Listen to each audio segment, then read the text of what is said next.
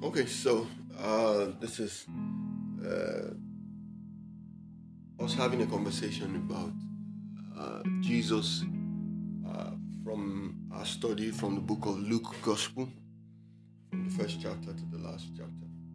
Uh, we just finished our full study of the book from the beginning to the end, and so we, we would like to review what manner of man Jesus is in that conversation. So, so Jesus, what kind of person is he?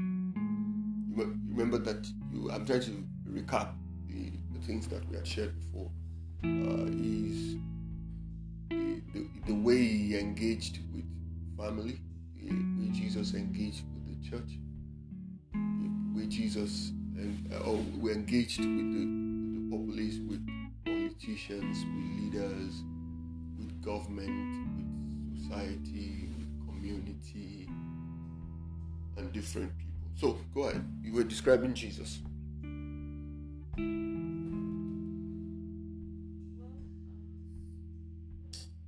Talking about how Jesus was a living wonder, not because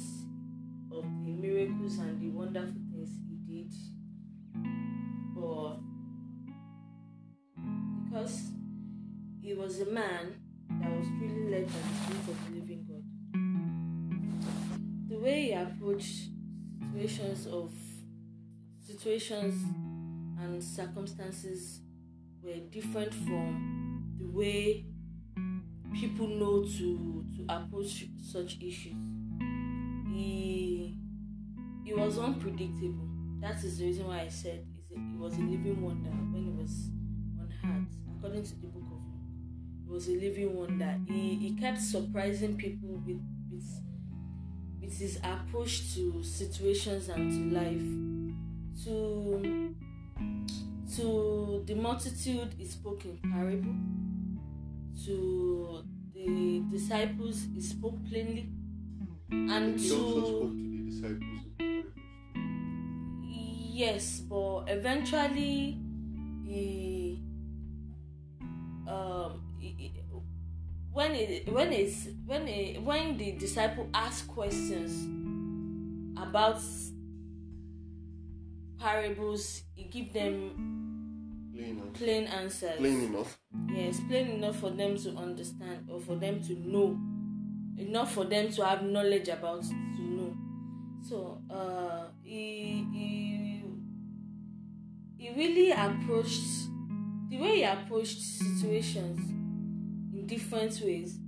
You know, the Pharisees, the Sadducees, they thought eventually he would sleep because he wasn't approaching the same the same situation the same way what I mean by that is that um, uh, you may actually think eh, he has said something like this this other time. He's going to say this thing again, so we can, you know. More like um, there's a there's a mold. He's never in a mold. Yes, he's never in the mood. He, he was dynamic in a way because he's led by the spirit of the living God. He wasn't. Uh, uh, how do I? He wasn't rigid. So So well, if, if, if we were to take that and, and put that in present day language or present day context, so if you have a man or a woman who is has patterned his or her life according to Christ or after Christ, and this individual is unpredictable or she's unpredictable, uh, that you can never guess how this person is going to respond Exactly. to an issue. Would you would you say such person? Uh, will anybody describe such person as dependable? in this um in this world context now will see Even the in general terms, as, even in general terms. Okay, let, let's let's bring it to the context of a father and a son. The father, the son is being bullied, and the son knows that if his father were to come around, he expects the father to fight for him, right? And then the father comes today, he fights for him, and then the next day the father shows up, saw him being bullied, and just walked away. That child, I'm not sure that child will continue to, will be able to depend on the father. But Jesus operated that way. Did, did the people he related with actually depended on him? So where's the line of delineation between being um, dynamic and being dependable? Using the language, I'm using the words that you use. So where would you, where would one say that line of delineation is? Where, to a very large extent, you are dynamic, but you are also dependable. Meaning, people can count on, you know, you to do certain things. Maybe not in the way they would expect you to do it, but perhaps the principle of the matter is dependable. Meaning, you would not expect Jesus to defend unrighteousness against righteousness. That is the principle of the matter. But how he defends righteousness is different from one scenario to another. To a scenario, he would pick up the king and whip them out of the temple. In another scenario, they will bring a woman that was caught right in the heart of adultery, and he will say, Anyone that has not uh, sinned before, let him cast the first. You understand? You know, so uh, I think the it, it, boils down to the fact that uh, there's a degree of dynamic or dynamism that is required, or rather that is admirable. You understand? You know, like it is exemplified in the life of Jesus. But when it comes to matters of principle, we must be predictable. We have to be predictable on matters of principle, but we may not.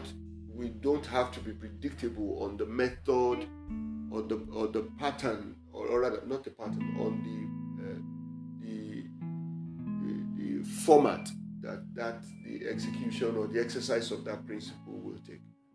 You know, so I can defend righteousness. I can fight for righteousness if I have to.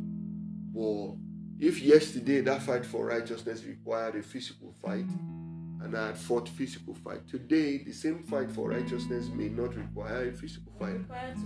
It might just be a walking away, or it might just be a being quiet. It might just be a, a taking the, the, the pathway of sacrifice rather than a triumphant entry. You know, so this same Jesus who showed up in the temple, who spoke with such um, uh, authority, he spoke with such authority. The Bible even attested that he did with such authority, you know.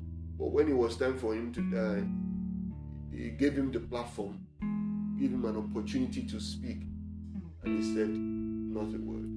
You know, uh, in that context, the the purpose that brought him to the world, he was still defending that purpose, but the purpose was for him to die so that many others wouldn't have to die in the second death. Right? So at that point, it was not important that he says anything. But that did not take away from him that he was still the same Jesus who answered them word for word and answered them with wisdom, so much so that they could not gainsay what he was saying.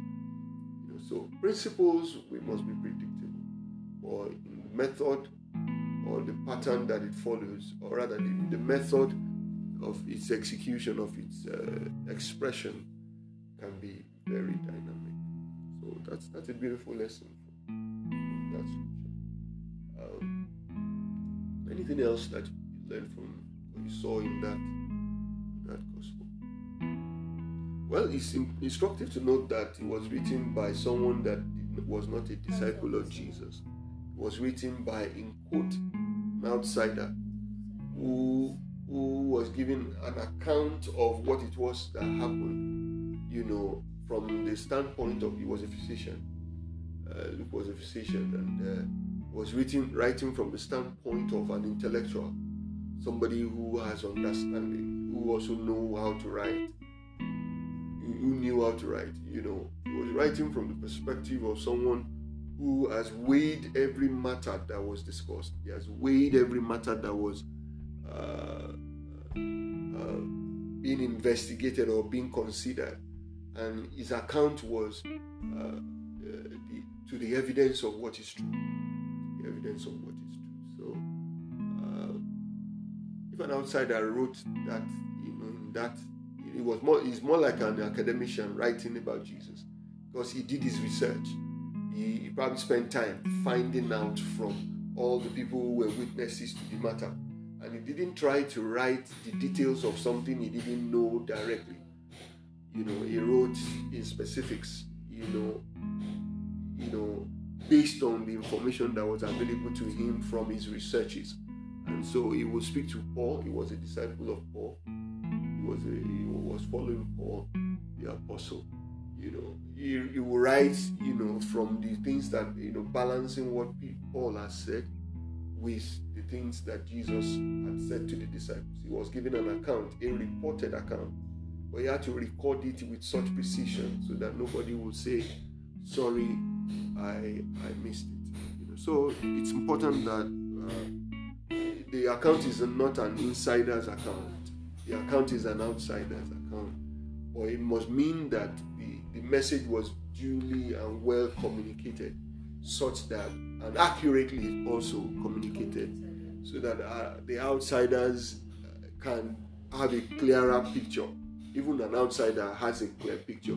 Because if all the details of pictures were left to the disciples alone, and only those who saw him physically knew that much detail, perhaps today it will be a question of we need to go and encounter the spirit of uh, Paul or the spirit of Peter or something from somewhere before we can catch the full revelation of it. No, those people were true witnesses. That's what it means. Accurate witnesses to the point where when he was writing based on his researches, he was able to write clearly. He was able to write clearly. So it's a powerful thing. It's a powerful thing to to, to read from the account of of Luke. all right, so pretty much that's our uh, summary of the book of Luke. So, which other book would you like to study next?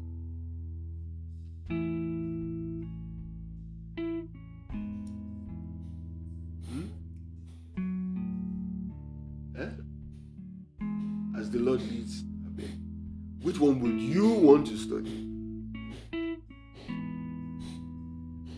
Has any book in the Bible ever fascinated you uniquely?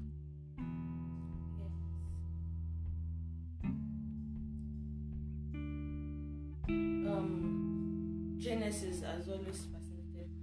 Mm. Um, the book of beginnings. Eh? Ruth. Okay. Especially because Ruth was a Moabite. Yes. A Moabitess. Okay. Genesis. Well, Genesis is a book of beginnings. It's a book that is worth studying. Yeah.